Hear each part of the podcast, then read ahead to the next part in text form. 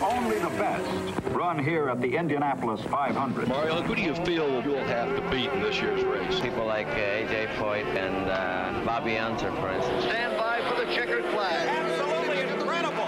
Danny Sullivan spun in front of Mario Andretti. A.J. has done it. He has won his fourth Indianapolis 500. Beyond the Bricks with Jake Query and Mike Thomsen on 93.5 and 107.5. The Fan. It is hard to believe that it is upon us. And by that, I mean several things that are upon us. The weekend of the running of the 105th running of the greatest spectacle in racing, the Indianapolis 500 mile race. Carb Day is now in the books. We are here for the last installment, at least for this May, of Beyond the Bricks, along with Mike Thomsen. My name is Jake Query, and there are several people to thank for this program, but most notably, to thank all of you for listening to it and making it fun for us to do. Mike, we have done a lot in the course of the last month that has flown by. We have talked about drivers, we have talked about memorabilia, we have talked about songs, we have introduced the world to the greatness that was the Menudo Indianapolis tune. Uh, we've done a lot of things. It's gone by very quickly, and quite simply, it has been an honor to be able to talk about the greatest event in the world. I've had a blast, and I'm I'll be candid, very bummed that this is the last show for now. So hopefully we get to do this more often in the future because I'm I've had a blast doing it. I've been really really gratified with the response because you know I honestly wasn't sure what kind of response we'd get. You know I didn't know somebody kind of write in and go, hey, neither you guys are Donald, you know, or you know I mean what kind of response are we going to get? And everybody's been so kind. Everybody's been sending in such really nice uh, Twitter messages and emails to me and, and saying such nice things. And people have been stopping me in the garage area and saying, "Hey, aren't you that guy who does uh, Beyond the Bricks with Jake Query?" And I was, I first time it actually happened to me, I was actually kind of taken aback by it. And I said, "Yeah." And I then I thought, okay, what's he going to say about it? And he goes, "Oh, I love that." He goes, he goes, "I love the show." He goes, "I've been downloading all the podcasts and and listening to them." And so I'm really gratified with with the response we've gotten, and I really appreciate uh, the opportunity that you and I have gotten to do this show and and the response we've gotten for it. Tonight for the program, we're going to do something that we did on the Friday before qualifying, and that is talking about near misses. Because when you talk about the Indianapolis 500 mile race, part of the greatness of the race itself is Tony Kanaan is the one that said that the track reaches out and selects its winners. And the thing about the 500 to me that is so great is there really are no fluke winners. It's not like other events where there's somebody on the list that, that you would say historically, well, who is that? They, they didn't do anything anywhere else. No. If that was the case for anybody, it was it springboarded them or it put them into a stratosphere that ultimately proved to be that they were worthy of being on the list of champions of the Indianapolis 500 mile race. But there are those races, as we talked about on that day before qualifying. In the 80s, there were those drivers that victory slipped between their fingers. And in some cases, it simply meant that they didn't have more wins than they ultimately got in Indianapolis. And in other cases, it was their chance at immortality that eluded them except for the fact that maybe they'll always be discussed in that breath. I don't know. There are great drivers that did never win the Indianapolis 500. Ted Horn comes to mind. Rex Mays comes to mind. Kevin Cogan was a very talented driver that we talked about in the 80s. Roberto Guerrero, another one that victory eluded him. And so tonight we talk about those drivers that are in the same category that narrowly missed getting that swig of milk, narrowly missed getting the winner's ring narrowly missed having their likeness on the Borg Warner Trophy, maybe not for a first time, but additional time. As we take a look at the near misses, if you will, of the 1990s. And what a decade it was. It began with a driver, as I talked about, sometimes the Indianapolis Motor Speedway reaches out and selects its winner, and it selects a winner that – for whatever reason, just took like a duck to water at the Indianapolis Motor Speedway, despite not having a huge resume outside of 16th and Georgetown. And the decade of the 90s began. Now, Mike, are you one of these that believes that the decade began in 91 or in 1990? Uh, I always say 1990. Okay, I'm with you. Um, Arie Luyendyk was, of course, your winner in the Domino's Pizza Fast One. Hot one. Well, hot one, but it was. I know it was. I, I said that incorrectly. Hot one, but it was car 30 because it was 30 minutes or less. The fast delivery of Domino's That's correct. Pizza. So that's but, why. But it was the do, it was entered as the Domino's Pizza Hot one. And so he wins in 1990, but he was a fast one too because it was the Mm. fastest race on record 185.981 miles an hour, which is a record that stood for ever, right? It's been surpassed. Yeah, it's been surpassed. Was it Uh, Pagano? no, Tony Kanaan, I believe. That's that you are correct. Tony Kanaan's race that surpassed that. That was the race I remember on the radio network. We were saying, commenting how long we had gone, how deep into it without a caution, and then of course you never say it because what happens? But There's a caution. Caution eventually came out. But Arie Luyendyk opens the decade with, I believe, Mike, his first major open wheel win, right? That's correct. At Indianapolis in the 1990 Indy 500. And then in 1991, the Diamond Jubilee Edition, as Bob Jenkins had called it, May 26th of 1991, it was the 75th running of the Indianapolis 500 mile race. And a guy who was a rookie in 84, was a co-rookie of the year with Roberto Guerrero, who we've talked about.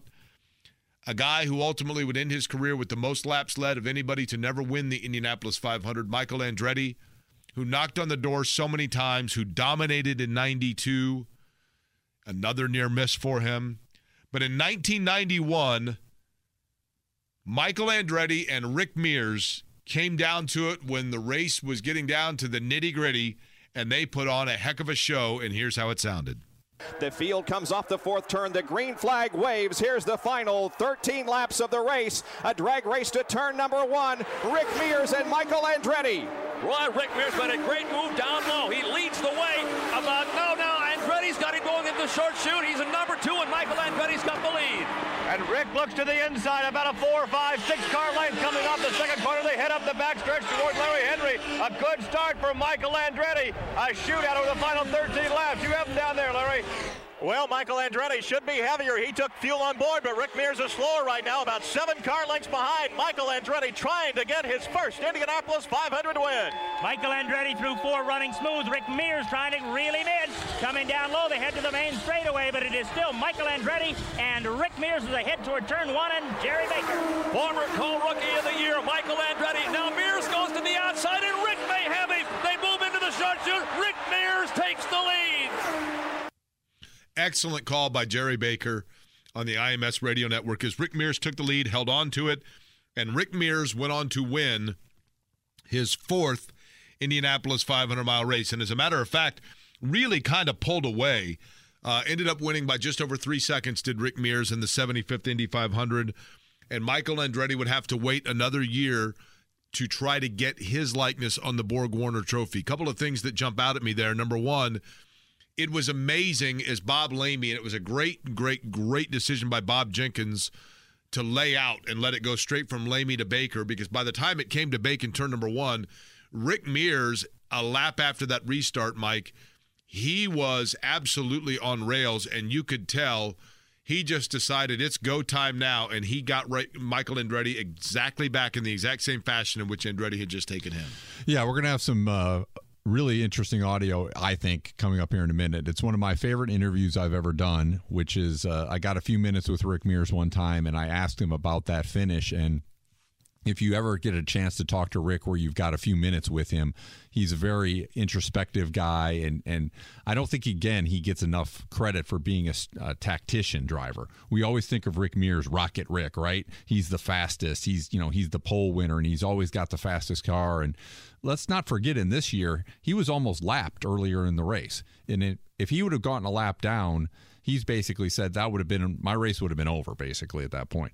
And he he caught a break. Michael had a, a, a tire I think went either went down or got cut, and so that saved Rick from going a lap down. And then Rick, you know, reeled him back in. And Rick's just a master strategist. And I don't think, as a tactician and as a strategist, Rick gets enough credit. And he talks a little bit about that in this interview I conducted with him a few years later. Here's Rick Mears talking about the 1991 Indy 500. Well, sure, and, and that's like uh, you know, you always heard Michael say afterward, "Oh, I don't know where he came up with that speed at the end of the race. Well, that's that's playing your hand. That's poker. You know, I mean, I, I wasn't going to show my hand until after the last stop. I saw he had a little understeer in his car, which is the safe way. And uh, so I thought, you know, if I show my hand before the last stop, because I wanted to get mine to where I knew exactly what I had before the last stop. So I wouldn't have to change anything at the last stop. Because if I have to change something at the last stop, I could go too far. I could tip it over. And now I'm in trouble. So if he's solid and he's leading and he's he's got everybody covered all day, he's not going to risk making a change in that last stop. So I'm not going to let him know I've got him covered until after the last stop. And that's basically what happened. He kept it solid. You know, he didn't make a change. If I'd have shown my hand earlier, he'd have, he'd have taken a gamble and, and, tried to put some more front wing in the car and tried to make the car a little quicker for the shootout at the end but he thought he had me covered until after that stop. And but but then the, the passing back and forth, I knew he was going to pass me on the restart. I mean that that was a fact because I got I got blocked a little bit by um, it was I forget it was Al Jr. and uh, John Andretti I think in front of me, and I was drafting up behind whoever was the one that was in front of me. And when I just as I got right to him and jumped out to go around him, he jumped out to go around the car ahead of him not through any fault. That's what he had to do. And the timing was that I had to lift to keep from hitting him. Now I jump over again. We got a three car hole in the air, and that's just sucking Michael along big time. And he's always quick on restarts anyway. So I knew he was going by, and, and we aren't up to speed yet, so that means the groove is very wide in turn one. He could run anywhere. So I just went to the bottom, gave him the long way around, and um, and then he entered too low to kind of block me which helped me get the run back at him. If he had stayed up high and went through two, you know, the best line he could take, I might not have gotten to him the very next lap. It may have been the lap after. But um, and then when we came back to it, you know, round to one, he hesitated, didn't know which way I was going to go, and, and and so he, he kind of froze and stayed in the middle, and that left the outside lane open. And I knew he had understeer, so I was hoping he was going to have to go to the apron. And when I drove up beside him and I watched him, stayed on him, and when I saw him dive to the apron, then I knew that was going to help me keep the front end of the car enough to stay in the throttle. And from that point on, once we once we cleared him, then I knew we had a good car. You know, and then it's a matter of stay focused, no mistakes, and, and go. And, and, and we were good until Mario caused the next yellow and the next restart. Absolutely, and that's part of what made the fourth one the best of the four. Uh, having that shootout at the end and coming out on top, and, and it kind of it was kind of a, yeah, help make up for the others, you know, that didn't. So no, it was. It was a. It was. It was. It was the most gratifying race I've ever had here. Rick Mears on winning in 1991. Michael Andretti would have to wait until 1992 for another chance at his first Indianapolis 500, and it certainly looked like it was going to come for him from the very beginning. His Kmart Texaco Havoline machine was absolutely on rails.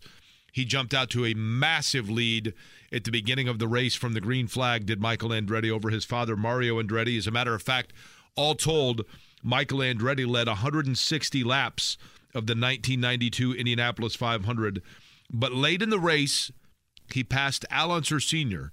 And when he did so, he had said that he, he got a sniff of something. He smelled something and wasn't sure exactly what it was. He thought actually that it might have been an issue that was taking place when he was passing by. You know, he asked himself, was somebody else losing an engine? And he realized, Mike, unfortunately, it was actually his car that was having the issue. Um, I know a lot of people. There, there are different opinions on what drivers you like and what families you like, and there's some folks that are Unser fans, and some folks that if there's one group of people that I feel just feel a pit in my stomach for, it's the Andretti family on race day 1992. You just have to feel for them because, you know, Mario had an accident and ended up at Methodist Hospital. Jeff had a very serious accident, and ended up at Methodist Hospital. Michael is just dominating. I mean, dominating the race. Leads 160 of the first 188 laps, I think it is, and then has the the problem with his car I mean, you just have to feel for the Andretti family on that day because the fact that they were just it was just such a rotten day for that that group and and Michael um, you know going back to 1991 one of the things that I think is so interesting about that interview is you know Rick is talking about playing poker with Michael I've always thought that when Rick passed Michael back and I've talked to Donald about this several times when Rick passed Michael back in 1991 on the in the same way that Michael had just passed him, if you could have seen the air come out of the balloon, I think in Michael's car, I think that was just kind of that's it. Like it's not going to be today, son. You know, because that was the end of that race. It's like a it's like a boxer landing the final punch. I mean, it was over. You know, and unless unless Rick broke or something happened, Rick was now going to win that race because it just took all the air out of the balloon for Michael. So then the next year he comes back and he's just dominating, running away from everybody, passing anybody and everybody at will. And then you know he breaks with only a few laps to go. So I mean, I've always felt for Michael in those that situation, especially '92. Um, you know, because of the fact that he was so dominant. With 11 laps to go, in fact, the air went out of the balloon for Michael Andretti again in 1992.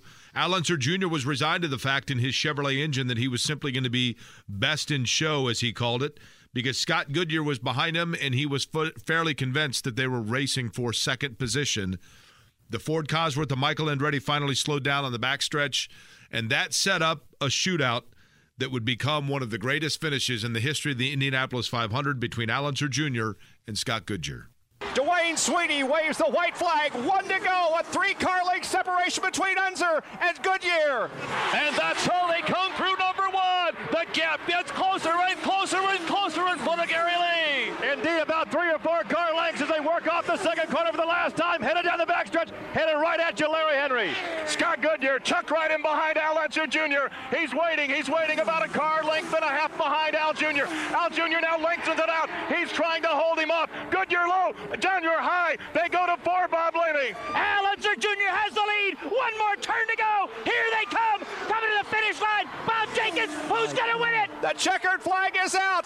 Goodyear makes a move. Little Al wins by just a few tenths of a second. Perhaps the closest finish in the history of the Indianapolis 500. Al Unser Jr. has become the first second generation driver to win an Indianapolis 500. Al Unser Jr. has done it.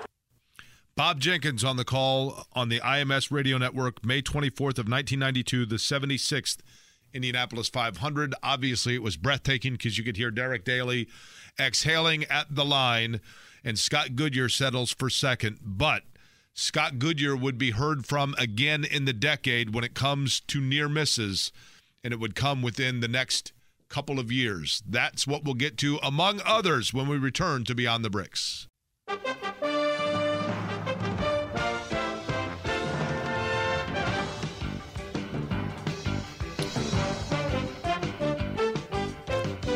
So, coming off of the 92 finish, we enter into 1993, which was a race that was highlighted by Nigel Mansell's late lead and then being passed by Emerson Fittipaldi and Arie Luyendyk. When Bobby Unser said, I just don't know if he realized how hungry these guys were to win the biggest race in the world. And Emerson Fittipaldi goes on to win his second Indianapolis 500 mile race. And then comes 1994. Fittipaldi was already in a situation where there was some controversy about him, as we had talked about earlier this week on the program, because of the selection to drink orange juice over the milk.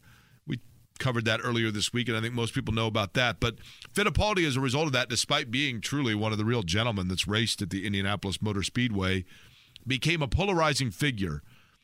And then you add to that the fact that Roger Penske comes with the beast, as it's known. The Mercedes engine that between Emerson Fittipaldi and Al Unser Jr., Mike, if you want to talk about some of the great ingenuities and engines that have come out and rolled out at the Indianapolis Motor Speedway and absolutely caused every jaw within the place to drop, including that of its competitors, you would have a real short list of cars that would be above that Mercedes engine. I agree. And we talked, uh, I think it was a couple days ago, we talked about cars that you knew were going to win the race unless they broke. Uh, and that was, we were talking about Johnny Rutherford and the Chaparral. Unless those cars broke, one of the Penske cars that year of Al Jr. or Emerson Fittipaldi or Paul Tracy, one of those cars was going to win the race. And Emerson Fittipaldi, despite the fact that Al Unser Jr. was the pole sitter, and at the beginning of the race, I remember afterwards, Al Jr. had said he wanted to lead the first lap, and so he did, as he says. And then it wasn't long after that Emerson Fittipaldi took the lead, and Fittipaldi all of a sudden was quite frankly, running away with it in his Marlboro Penske Mercedes. And Fittipaldi essentially had the field a lap down. As a matter of fact, he had everybody but Little Al a lap down, and he was going to lap Little Al into turn number four. Junior was making sure, doing everything he could to stay on the lead lap. And Emerson Fittipaldi was simply turning the laps down before he would go on to become a three time winner of the Indianapolis 500 mile race. But then, as he entered turn number four with just 10 laps to go, here's what happened to Mo. Al Unser Jr. has repassed his teammate, and so Al Unser Jr. is back on the lead lap, but almost a full lap. And for a crash. Got Emerson Fittipaldi has hit the wall on oh. the inside, coming through four. That means Al Unser pulling away, but Emo, his teammate, hit the wall, coming through four, just down below us. He kept it going. It should be in the main straightaway. Unbelievable. The car comes to a stop just a few feet short of the start-finish line. Emo raises his hands as if to say, I can't believe what has happened happened. We are 16 laps away from the finish of the 500, and Emerson Fittipaldi is sitting here with the car stalled in the middle of the racetrack without a rear wing. And of course, little did we know at that time in 1994, Al Unser Jr. went on to win. Afterwards, he said, you know, the old vacuum cleaner got him. He talked about the fact that there was, you had all of the marbles or the the rubber detritus, for lack of a better phrase, up in the outside of the wall that combined with the wind of turn four, if you got too high, it just kind of pulled you into the wall itself. And as Al Jr. talked about, Emerson was trying to get him a lap down, went a little bit too high, and the old vacuum cleaner got him, and Al Jr. went on to the win. But little did we know, Mike, at that time, that would be the swan song for Emerson Fittipaldi in the Indianapolis 500 mile race. I will probably say something somewhat unpopular here. I think that whole situation where people were cheering that he crashed is extremely sad. I think that the fact that there were fans cheering that Emerson crashed out of the race because of the orange juice situation, I just find that to be really, really a sad situation. Emerson, as you said, is an extremely, he's just a gentleman. He was always very good with the fans. He was extremely popular up until the orange juice situation. It was a mistake. It was something that I think if Emerson had the chance to take it back, he would have taken it back. Um, but you hear in that clip, you know, fans cheering as soon as they see Emerson's out of the race, and you know that he's he's not going to win his third 500, and he never races in the Indianapolis 500 again. And I think the fact that the last image of Emerson Fittipaldi we have in the Indianapolis 500 is him crashing out of the race and people cheering the fact that he's out. Um, I, I, just find that sad. That's just my personal opinion. I, I don't disagree, Mike, but let me ask you, let me play devil's advocate. Do you think people were, and, and, no question, there were those that were cheering because they felt it was the karma of the orange juice. No, that's that's absolutely why I think people were cheering. But I also think late in the race, when people, if you have a race where a guy is clicking away at laps, and it's like, well, we're just ticking down the laps before this guy's going to win in runaway fashion, and then all of a sudden, with ten laps to go, a race to the finish is gifted upon you in your lap and you're like whoa i mean it's just the reaction of like i can't believe what i've just seen holy cow i mean yes there were people celebrating that the I, I will be honest with you. Would the, I, I would think the if, reaction have been the same? If it was John Andretti, no. If it was, you see okay, what I'm saying? I, but would the reaction have been the same? And would people have saluted him had they known that that was it? Oh, I don't know. I mean, obviously you can't know those situations, and and it's you know because then he comes back the next year, he doesn't make the field, and then there's you know he ends up having a, a career-ending injury later on with, and there was the split, and there were all these other factors. Uh, nobody could have known any of those things. But I, to me, that's just a sad situation. I, I just think it's unfortunate that the last image we have of him in the Indianapolis 500 is, I mean, he's dominating. There's very few drivers that we you could look down the list and say they led over 140 laps in the Indianapolis 500 that race and didn't win the race. Um, and I just, to me, I've always thought that was sad. I just, it's just, again, it's just a personal opinion, but I just find that to be sad. Well, retroactively, I think it's a very fair statement. In the moment, I can understand why people did. You know what I mean? I mean, in the moment, I get it. Um, I'm just saying, again, I'm using other people as examples. I mean, if it's, you know, you know Jacques Villeneuve or whoever, I I can't imagine people would have been cheering that they crashed out of the race with a big lead. Um, because if you if you felt if you felt uh, you know, hey, somebody that these guys, the Penske guys, are stinking up the show. Emerson crashing out didn't give the lead to somebody else. Another Penske ended up winning the race. You know what I mean? So Correct. I get it. You know what I mean? If you're you're not getting anything else by Emerson crashing out, another one of the quote unquote beasts ended up winning the race. And a year later, it was a guy that also had a dramatic finish with Al Unser Jr. that found himself in position to win the race. I'm talking about 1995, and that was a crazy race because you had a second year driver in Jacques Villeneuve who had an awesome looking car who had been penalized for passing the pace car early in the race and found himself two laps down and then through a number of variables found himself back on the lead lap. You had Scott Pruett who was leading the race late and had an incident that bumped him out. And the race kind of fell into favor and it looked like the Indianapolis Motor Speedway was finally going to give its payback to Scott Goodyear, who had been involved in such a dramatic finish three years earlier with Al Unser Jr. And here it comes down now to the fact where the race is coming down to a late restart in the 95 race with Scott Goodyear in the lead. Now, there had been an accident, and I believe that accident was with was it was it Pruett or was it Vasser that caused the final? It was Pruett, was it not? Pruett's was after Vasser. Yeah. Well, which one brought out the caution that led to Scott Goodyear's? Pruett's was the last. Pruett's was the last yellow, I believe, of that race. Pruett's accident was the last yellow. But what I'm saying, that's the one that brought out the Yeah. Scott Goodyear moment. Mm-hmm.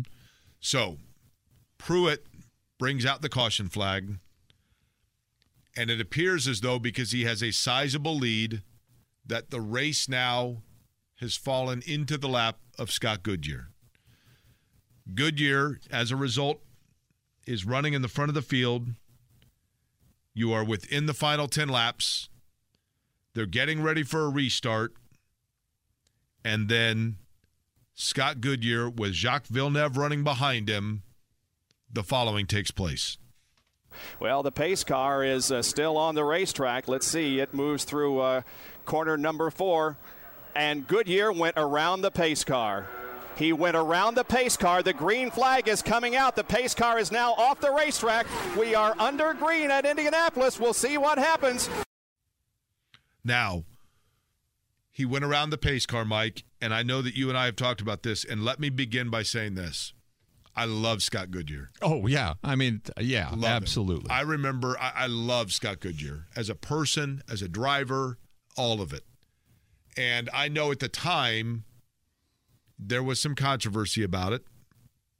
You and I have talked about this, and you could hear it right there. I think that's a really telling audio clip because when you hear it, you could tell by Bob Jenkins saying it. There was no question about what happened. I I agree with everything you just said, especially the part about. I, I mean, I think the world of Scott Goodyear. I think he's one of the nicest people you'll ever want to meet. Just a great guy, and I will say to you, and I think I have said this almost word for word to you. I think this is the least controversial controversial moment in Indianapolis 500 history. I don't think there's any controversy whatsoever. I mean, I think it's a penalty. Um, and I, again, I like Scott. I don't think it has anything to do with that. I just think that that's it is what it is. I mean, if you if you pass the pace car going as fast as Scott was, and I think he just, I think he obviously was ready to to restart and and just made a mistake. And I, you know, I mean, I feel I feel terrible for Scott because, you know, that's a guy that should be on the Borg Warner Trophy and, and isn't. And and we know he was capable of winning 500 mile races. He won the Michigan 500 twice. So I mean, a great driver. But to me, that this was this was not a controversial penalty in my estimation whatsoever. I, the reality is that earlier in the race, you know, Jacques Villeneuve had been penalized for passing the pace car. So, is there the possibility? Let me ask this before we get to what com- becomes for Scott Goodyear in this race. Is there the possibility that the excuse, for lack of a better phrase, can be made for Scott Goodyear that the pace car should have been at a more accelerated pace than it was? Well, I think we'll have a clip maybe in the next segment with Donald where he explains it a little bit. But the pace car was going faster on the last restart than it had all day, and the the visual evidence it's a little bit kind of one of those mind tricks because Scott is going so fast that it looks like the pace car is standing still when the pace car on the last restart was going faster than it had been any other time throughout the entire race. So, as it happens, Scott Goodyear passes the pace car, and it takes a lap or so, especially on the television broadcast, for them. They were anticipating that there was going to be a scoring infraction levied and a penalty levied upon Scott Goodyear. But Goodyear went ahead and stayed out, had a sizable lead over Jacques Villeneuve, and then the word came from scoring. Goodyear has the lead, but Johnny Rutherford, we assume, we don't want to put this in the record books right now, but we assume that he'll be penalized for passing the pace car. Well, that remains to be seen just what call they make. If they say that uh, the pace car was down out of the way, then uh, it could be that he'll get a chance to get away with it, but I don't think so. It's about a six second lead right now for Scott Goodyear. And indeed, the 24 car of Scott Goodyear will get the black flag. Goodyear is being penalized for passing the race, the pace car on a restart, and that is going to give the lead to Jacques Villeneuve. So Jacques Villeneuve took over the lead. Jacques Villeneuve in front of the rookie Christian Fittipaldi, and then Bobby Rahal, one, two, and three. Jacques Villeneuve goes on to win the race. Christian Fittipaldi second, Bobby Rahal third, Eliseo Salazar, Robby Gordon, Mauricio Gugelmin, Arie Luyendyk, Teo Fabi, Danny Sullivan, Hiro Matsushita, Alessandro Zampedri, Roberto Guerrero, and Bryan Herta all technically scored in front of the 14th place finishing Scott Goodyear because of that black flag. But what did Scott Goodyear have to say about it and what was some of the fallout from it? We will play that for you and get to yet another near miss of the 90s on this, the May Wrap edition from of Beyond the Papyrus. Bricks. This is IndyCar Racing 2. That is beautiful. Jake Query along with Mike Thomsen, Beyond the Bricks, as we are talking about the 1995 Indianapolis 500. We played for you the fact that Scott Goodyear, with victory in hand essentially on the final restart, went past the pace car. And it ultimately was shown the black uh, the black flag, as you heard Bob Jenkins and Johnny Rutherford talking about on the IMS radio network. But despite the fact that the black flag was being shown to Scott Goodyear, and each time that 24, 24 car passed, they were leaning out and saying, You've got to come in and serve the penalty. Scott Goodyear decided actually never to serve said penalty. Uh, and Steve was very calm in the radio, and I was very calm back to him. He just said, "Hey, they're going to disqualify you, say for passing the pace car. Uh, you need to do a drive-through." And um, you know, it was probably a half a lap later. I pushed the button very calmly and just said, uh, "Steve, that's not going to happen, and um, there's no way for us to go back and win on that." And uh, he just pushed the button. He goes, uh, "Okay, see you after the race." And we just continued on, and you know, had how many second lead it was at the end of the event. And uh, you know because back in, back in karting days i first lived that you know where you get a black flag and you didn't do anything wrong. You know somebody's you know thinks they saw something in the back of the course. And i did that. I mean i came in early in my career and then you never got put back to where you should when it wasn't you that made the infraction. So i learned very early on in my career in karting that you just stay out there you continue to run and then you come in and fight for it I actually agree with that mentality. I, I've thought this a lot. You can argue till the cows come home whether or not Scott Goodyear should have been penalized. But if you're Scott Goodyear, you're saying, well, here's the thing. Here's my thought process.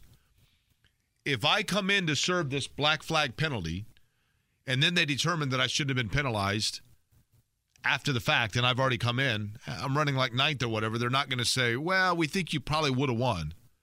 But if I stay out here and I finish in front of everybody, and then they determine that I shouldn't have been penalized, I'm the winner. Yeah, that's the only op- the only option he had.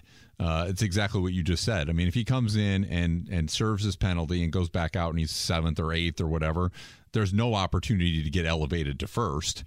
Uh, if he if he stays out front and finishes a front of the who ends up winning the race and then there's an opportunity to potentially protest if that's what they decide to do which they never did by the way they never filed a protest but you're right i mean if he comes in there's there's no opportunity to be the winner Now, Scott Goodyear, of course, then, as I had mentioned, ends up being scored and, and coming into the race. At the end of the race, he goes to the victory banquet as the 14th place car.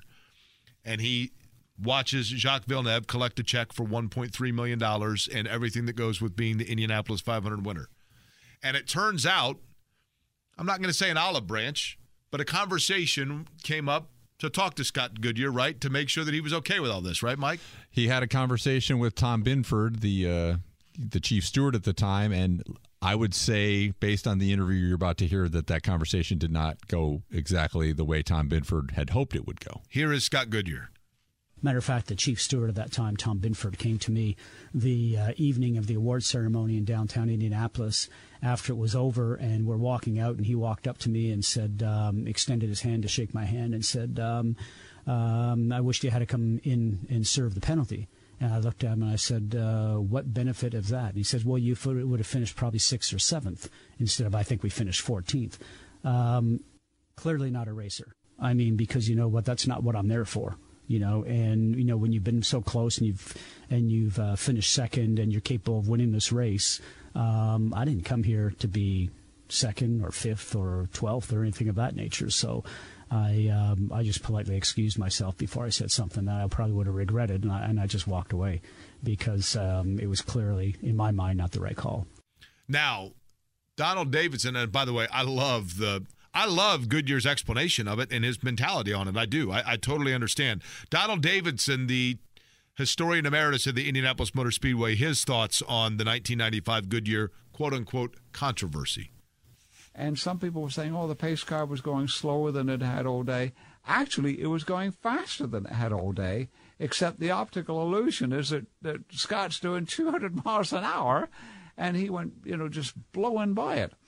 But uh, so then Scott is out there, and and uh, the conversations are going on, and he's probably aware of the conversations, and you can't, you got to keep going.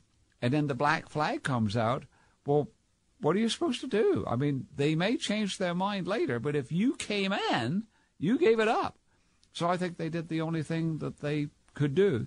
But but what a heartbreaker because he clearly had it won.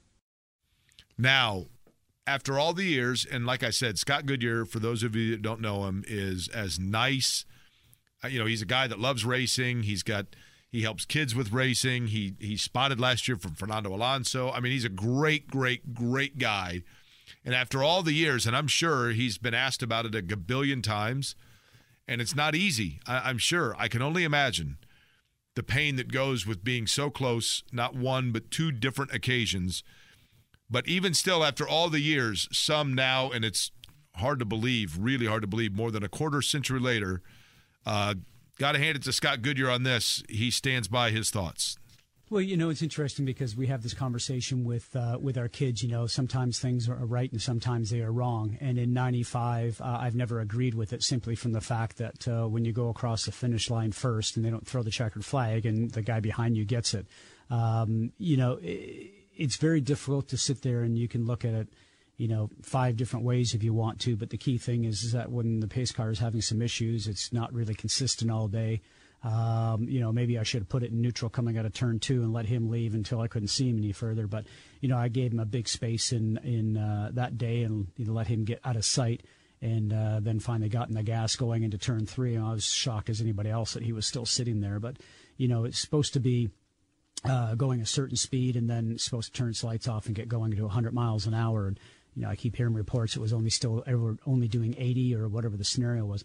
The the end result was, you know, we got penalized, we got disqualified for something I don't think was correct. But all that being said, um, it's you know you feel like you're going to go back, as I said a moment ago, and have other opportunities to win, which we did. Uh, unfortunately, we just never got a point where we had um, the victory. So that's uh, you look back upon things and you go, "Wished I could have changed it," but you can't. Now, with all of it said, Mike, and going back through all of it, The one thing to me that's that, that kind of is the easiest to say in favor of the ruling is that, for example, Jacques Villeneuve was penalized for passing the pace car earlier in the race. Had Villeneuve not been penalized, I think Goodyear has a much greater claim to make. But while he might have been correct in the fact that the pace of the pace car may not have been consistent, the ruling about passing it was. That's correct. Um, the guy who won the race had already been penalized and was able to, through different circumstances, was able to make up his laps and, and win the race. But you're right. I mean, it's not like they hadn't already penalized somebody for the same infraction. So, like I say, again, Scott is a great guy. I like Scott a lot. But uh, to me, it's a pretty cut and dry penalty and it's not terribly controversial. And he's, I mean, that was an interview I conducted with him for one of our WIBC shows uh, we did a few years ago, May Moments. And, you know, he was right. He had other opportunities. I mean, 1997, don't forget there was that goofy finish where they basically with him and Arie when they were teammates at Treadway and they dropped the green flag basically as Arie they didn't they thought the race was going to end under yellow and they dropped the green basically just as Arie came across the yard of bricks, and Arie didn't even know they were going to go green. And the yellow light was on in part of the track, and the green light was on in part of the track. And Scott really didn't get an opportunity to try to pass Arie there because nobody really knew they were going green. I mean, that was kind of a goofy finish. So, you know, I feel for Scott because he never, you know, got on the Borg Warner Trophy, but uh, you know, it's one of those things that people are still talking about. In 1996, obviously, Buddy Lazier ran away from Davy Jones on the last lap to win the 500. Then in 97, you had the incident again involving Scott Goodyear late in the race where they didn't know if they were going to green or caution. Goodyear got his chance because they threw the green flag late in the race. Luyendyk held him off, and Arie Luyendyk gets his second win. 1998, Eddie Cheever wins the race. And then comes 1999, which was a race that, quite frankly, was kind of a curveball because there were a number of different cars that theoretically one could see – winning that 99 race.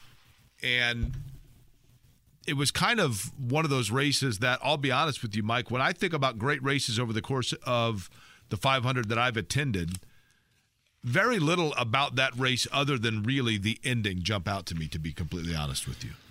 Um, what jumps out to, to me about that race is almost everybody in the top 10 was named Robbie. Yeah, you're not kidding. I mean, like every guy, if you look down the top 10, like almost every guy is named Robbie. But yeah, it's not, first of all, it wasn't a memorable race for me because I, I honestly wasn't here for that. There was a couple years that I, uh, I was not here 96, 97, 98, 99. I was, uh, I was elsewhere during those years. So um, I didn't come back till 2000. So I wasn't, I wasn't even here for that, that race. But um, yeah, I mean, it, I agree. Other than the finish, um, you know, I remember Jeff Ward running really well, and I, I, you know, being a little surprised by that because you know I, I thought of him as you know more of a, you know, motocross type guy or you know things like that. But uh, I, I would agree with that statement. I me- I do remember that uh, I felt for Arie because you know Arie had a really good car and got caught up in, you know, an accident in the uh, in the pits situation, and so I felt bad about that situation Arie. How about this in terms of the top 11 finishers Kenny, Jeff, Billy, Robbie, Robbie, Robbie, Buddy, Robbie, Tony, Hideshi, Davy. Jeff Ward finished second, by the way. But Robby Gordon, who was one of those names that I just mentioned, finished in the fourth position in his Glidden Menards Oldsmobile Aurora looked like he might have actually been on his way to victory lane, Robby Gordon. But lo and behold, we knew the fuel was light for Robby Gordon, and here's what happened while he was leading. Gordon with the lead. Slower traffic. Kenny Brack. Now Gordon's pulling pulling in. Kenny Brack has got it. Robby Gordon, we didn't think he could make it. Kenny Brack has picked up the lead now with one lap remaining. And in fact, with one lap remaining, Kenny Brack went on to get the win. And of course, that also was the moment on ABC where Robby Gordon dropped the king daddy of them all swear words over the radio, understandably so. They then took Kenny Brack's radio, thinking that would be the safer alternative to the language that was being exuded by Robby Gordon, understandably so. And you could hear Robbie or Kenny Brack's team telling him that he was on his way to victory, to which Kenny Brack said, Nobody say a word until the blank checkered flag, and went ahead and went with the same language as did Robby Gordon. That was also the race, isn't that the race? I think, by the way, I think I had a mistaken earlier. I think Arie got caught up in a wreck with Tyce Carlson, and then Greg Ray was the That's one right. who got caught up in That's the pit right. lane accident. So I may have gotten that mixed up a little bit a minute ago. But wasn't that the race that uh, AJ said in Victory Lane, "I'm so wonderful"? I'm just so wonderful. the- I'm I'm so I'm just wonderful. so wonderful. Yes, that is correct. Um, he obviously was meaning to say it is just so wonderful. I think what he was trying to say, AJ Foyt, and that was the victory lane with Kenny Brack in victory lane, where all of a sudden it started raining. There was the chance of rain all day, and it started pouring during the victory celebration for AJ Foyt uh, and the power team of Kenny Brack's car. And I think Foyt was trying to say, like, I'm so excited, or I'm so honored, or I'm so happy. And he said, I'm just so wonderful.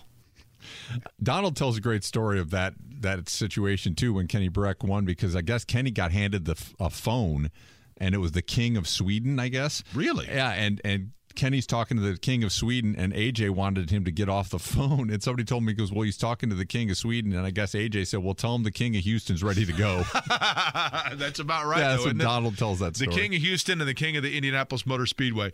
Mike, you are the king of audio. And in the last 90 seconds that we have here, uh, I want to thank you for this because it's been a lot of fun.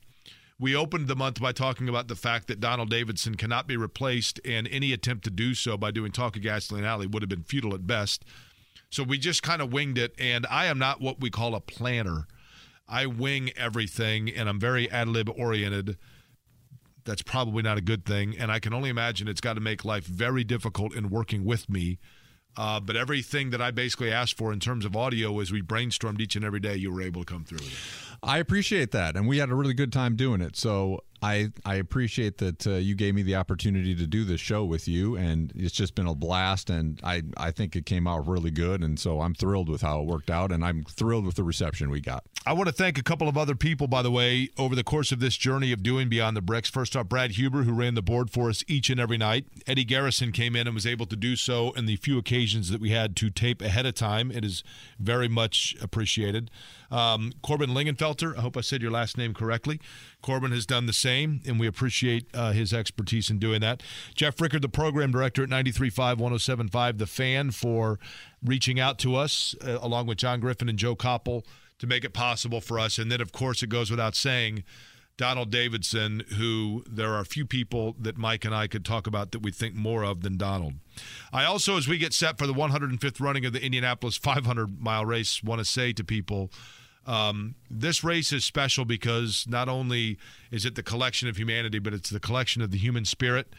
And there have been no men who more so embody to me everything about this race that make it special than Bob Jenkins and Robin Miller, both of which are on their own journey here in this month of May. And I hope both of them very much know not only how much we enjoy their contributions to this race, but how much they are loved with it by not just me, but all of you who have listened. And now, with that said, I'm not the chief announcer, so I'm not going to say it in the direct terms, but stay tuned for the biggest race in the world.